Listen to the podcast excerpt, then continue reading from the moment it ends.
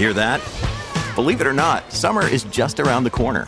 Luckily, Armor All, America's most trusted auto appearance brand, has what your car needs to get that perfect summer shine. Plus, now through May 31st, we'll give you $5 for every 20 you spend on Armor All products. That means car wash pods, protectant, tire shine, you name it. Find out how to get your $5 rebate at armorall.com. Armor All, less work, more clean. Terms apply.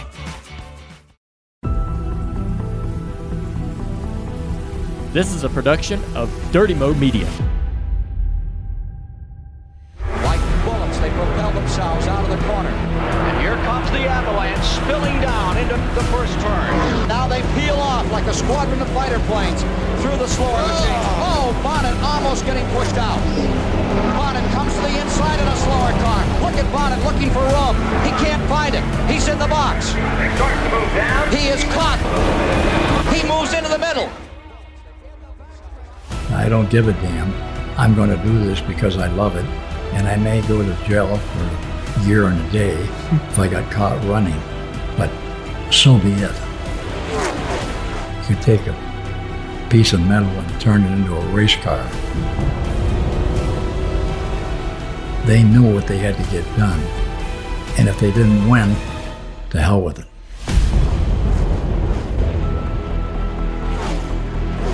After a thrilling start to NASCAR's television career, how do you keep the momentum rolling? For starters, you need a field full of those don't give a damn drivers daring enough to put on a show at high speeds on high banks across America. Petty, Earnhardt, and Yarborough made names and careers out of their reputation both on and off the track, and were the product of Big Bill France's dream to put on a series that was at the top of everybody's minds. The 80s and 90s were a special time in the sport. Ken Squier lived through it all. Hello, everybody, and welcome to the next edition of Next Level. I am your host, Andrew Kurland, and once again, we are back with another one of our conversations with Ken Squier. And if you caught last week, the 1979 Daytona 500, we pick up right where that left off, and we talk all about the 80s and 90s of NASCAR. And if you haven't listened back to, I would say, the last two episodes, if not more, of Next Level, please go back and listen to it after this one because um, those are among my favorite moments. Not that this doesn't have those great moments, but those moments in those last couple of episodes um, were quite literally next level. So, um, but we've got another good one today, as I mentioned NASCAR in the 80s and 90s, and uh, we've got more Cale Yarborough stories.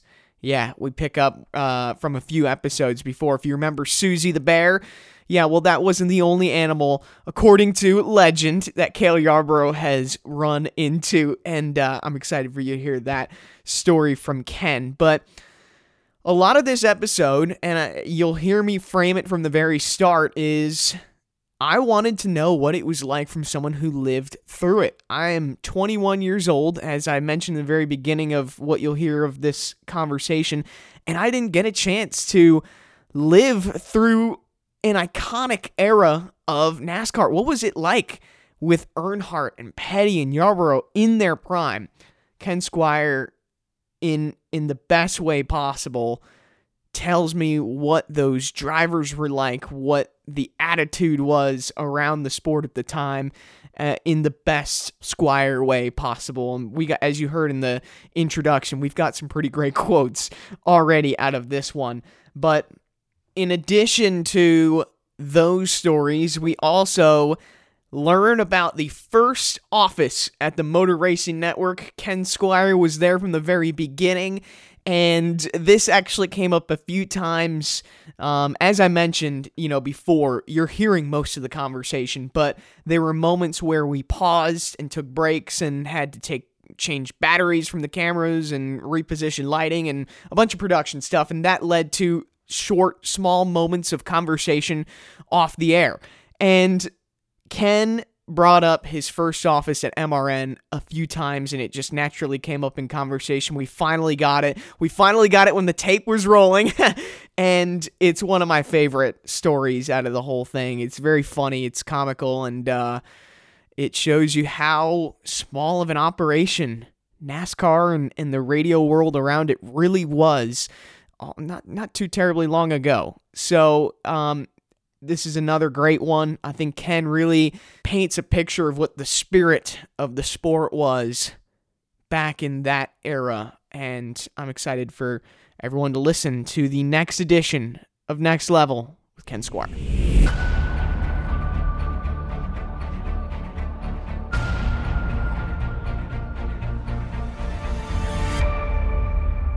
I'll have to admit, I'm 21 years old. I never got to witness Petty racing at his prime, Earnhardt racing at his prime, these big names.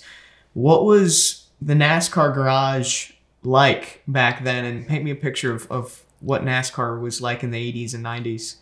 Well, as far as racing was concerned, Bill France made it the number one item in people's minds and he meant it that, that it had to be number one. And all of a sudden, those guys came through, and for the most part, they were southeastern because the agricultural part of racing, which is what it was, out of all those fairs and all that stuff.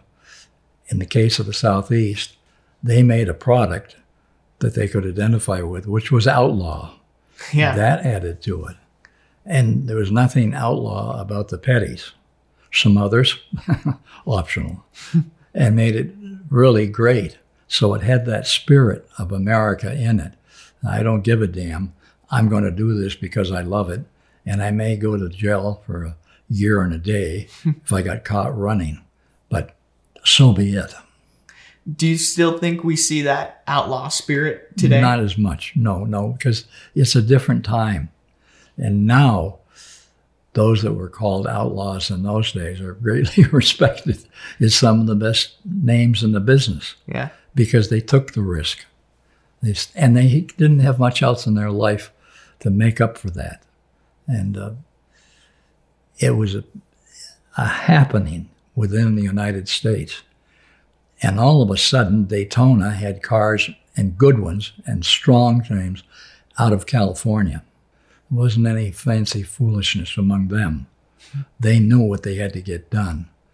And if they didn't win, to hell with it. so they gave it all of that. And that's what you saw at Daytona. That, that meant everything. I mean, Cale Yarborough went to those races in the early days when he was first married. And he talks about going to some track in South Carolina. And they got up to pay a toll and he and his wife didn't have enough money together to pay for the toll. and the guy let him go. And forever, because he then went out and won a race, and it was part of what made Cale Yarborough. But they were right out of the American public. And they looked that way, and they weren't putting on any airs. They didn't go to any colleges nor universities, most of them and they meant what they drove. They just totally believed in racing. And you can't beat it when you have that kind of feeling in it.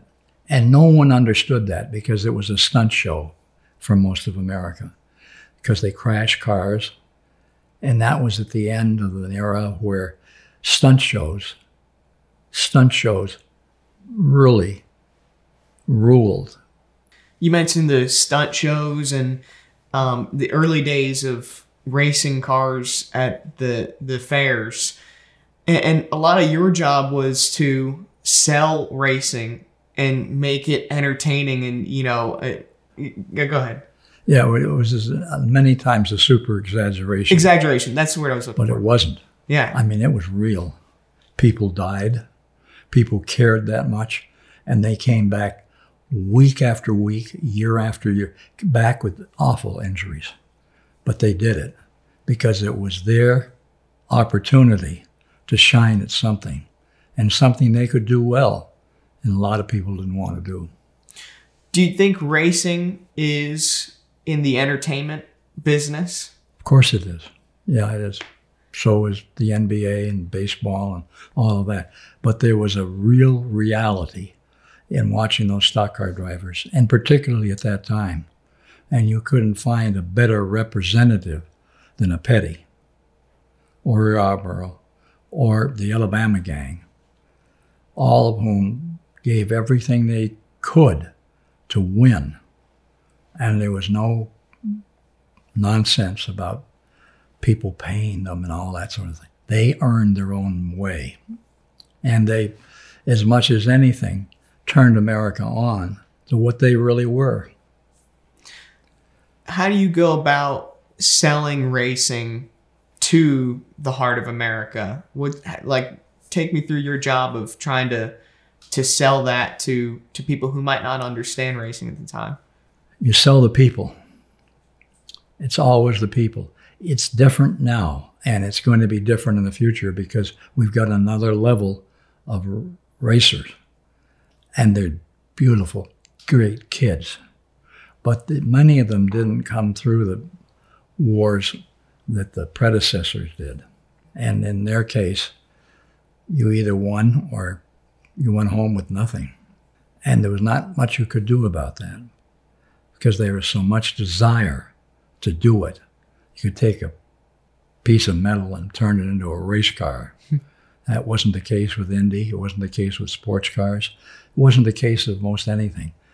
This was a home brew, and it was a darn good one. And people loved it, America. They understood it. And they understood those people because they were their neighbors. And they showed numbers and, and, that we had never seen in the history of motorsports. Well, that's not quite true because always there was a cadre of drivers that were on the upper echelons. So you told their stories. Story of Cale Yarborough. I mean, you couldn't find a better story to tell than Cale Yarborough, who, according to his mother, jumped off the uh, porch one day and landed on a rattle- rattlesnake. Snake died. Oh my gosh. and uh, he was a stuntman of, of his own making. And he would do things to make money, jump out of airplanes, parachuting with a parachute in his arms or in a Crisco can. And as he came down, get the thing opened up and land. And one time he was hired by a community in north of South Carolina to jump at their special event. It worked beautifully, except he landed five miles from where the event was. oh no. Yeah. That's a that's And that walk. was Cale Yarborough. Cale was also an expert on snakes. and he was apt to bring them to the pit area. And some of those drivers did not appreciate that In the pits. and were chased out of the he was chased around in the pit area because because they, they had those imitation snakes. yeah. There wasn't a lot of that, but there were some. So he brought his own. Didn't go well at all. I don't think that Didn't would go well at all. But it was fun to him, and, and it was something he understood and got along with. And he's still alive. I think the story here is there's no containing Cale Yarborough. There was no contain. His mother once said on CBS, Yeah. Why do you do it? Why do you do it? And there was no answer that could explain why he did it, but he liked to do it. And if it hurt anybody, he kind of considered it was going to hurt him. But I don't think he considered that either. That was just part of what he was. And it was that spirit that you couldn't capture in many places. That was Daniel Boone back in the stock car. And when he won Daytona, when he won all those races. And to me, Cale Yarborough represented so much of the spirit that was in that sport. And he had a wonderful wife who put up with him. And uh, one time he was, he was working for Holman Moody, and they were living on the edge. And there was a sale on uh, groceries. And the sale featured boxes of, one was several boxes of peas.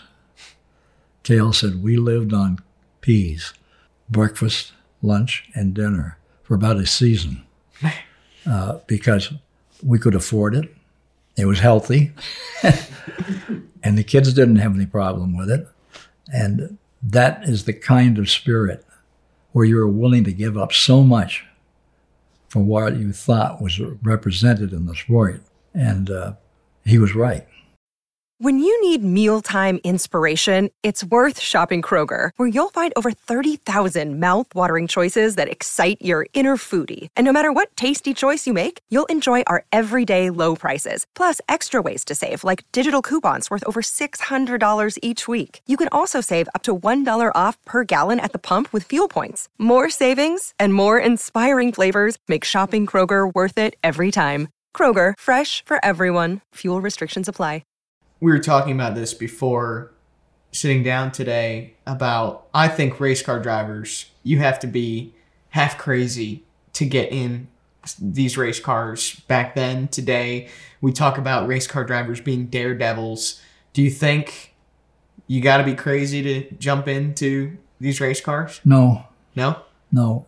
You, there was a whole part of that society that didn't have much of a chance at anything.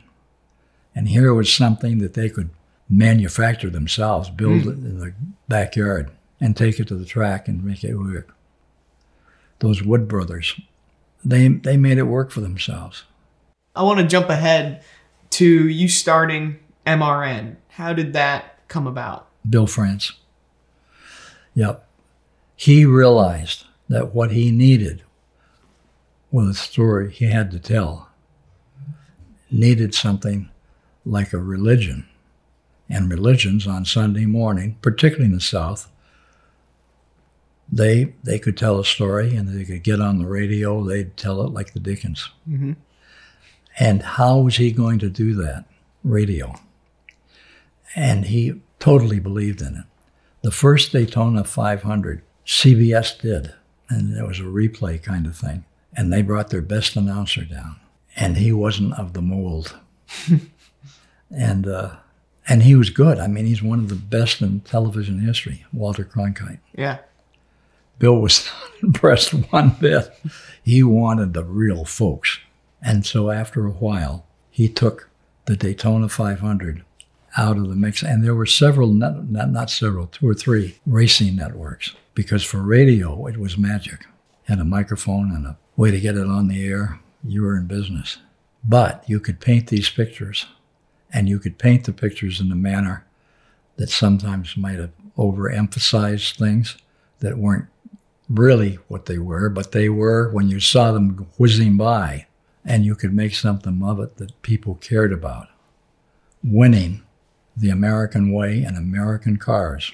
And France bore into that, and he drove it like the Dickens. And we built that motor racing network in no time. We had three or four hundred races across the country. California was with the break in because the Southeast, that was recognized. Every radio station that was uh, trying to get people wanted those races. Other parts of the, well, even in New England, it wasn't that popular. But he had the product. And how was he going to get it out and communicate what this was? Radio. Yeah. It's Kaley Cuoco for Priceline. Ready to go to your happy place for a happy price? Well, why didn't you say so? Just download the Priceline app right now and save up to 60% on hotels. So, whether it's Cousin Kevin's Kazoo concert in Kansas City, go Kevin, or Becky's Bachelorette Bash in Bermuda, you never have to miss a trip ever again. So, download the Priceline app today. Your savings are waiting. Go to your happy place for a happy price. Go to your happy price, Priceline. What did your first office at MRN look like? Bill gave us an office in the hallway, right next to his office, where he could keep track of things. And we were supposed to clear markets across the country. So we'd go in in the morning early and we'd work till nine o'clock at night because that you could still talk to the California market, the far west till nine o'clock at night and, and get people in stations that we could make decisions and try to sell this image of what Bill France saw. And that became the Motor Racing Network. Does it count as an office if it's in the hallway? It was in the hallway.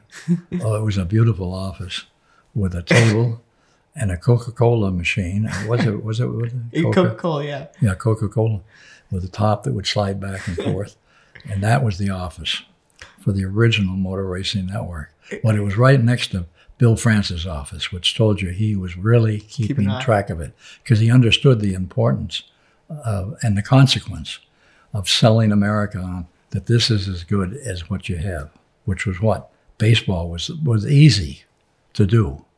This was more difficult, and so it kept a lot of people away. And in the southeast, there were guys that came out and started those networks, and Darlington had their own, Charlotte had their own, and it was there.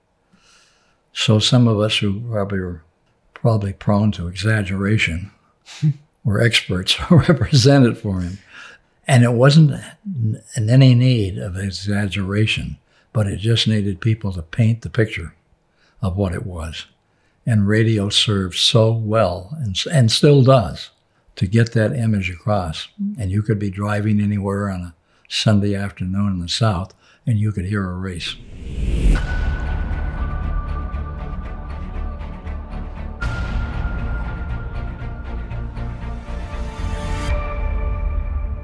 Well, there you have it. That was the next edition installment of our conversation with Ken Squier. And, uh, you know, I asked him, do you think racing is in the entertainment business? And that was one that I had circled when we had our meetings about what are we going to ask Ken. And I think that is such an important question because I think the definition of it maybe has changed. You know, you look at where NASCAR is going, and uh, a lot argue that they're doing it for the sake of entertainment, keeping the viewers. And you wonder, has it always been that case? Ken Squier's a guy who has seen the sport from basically its inception through modern day. How has the entertainment aspect changed, and is it part of the game? And, uh, you know, I found it very interesting that without hesitation, he said, Of course it is. Um, so just more great insight I feel like that we got out of Ken Squier. The Cale Yarborough jumping on a snake story. I love that. And, uh, you know, if, if it's true or not, I don't really care because I think it's a great story of Cale Yarborough. And um, I, I've enjoyed hearing what Ken had to say about him. Looking ahead, it is we're getting down to the the thick of it, and um, Ken Squier's legacy. What does it mean to be in the NASCAR Hall of Fame? And uh, I'll elaborate and give my thoughts on Ken's answer next week when you hear it. But uh, I think he answers it in a very Ken Squier way. We're going to hear more from David Hobbs, and uh, David Hobbs has quite a funny behind the scenes story that happened to the two of them in the broadcast booth.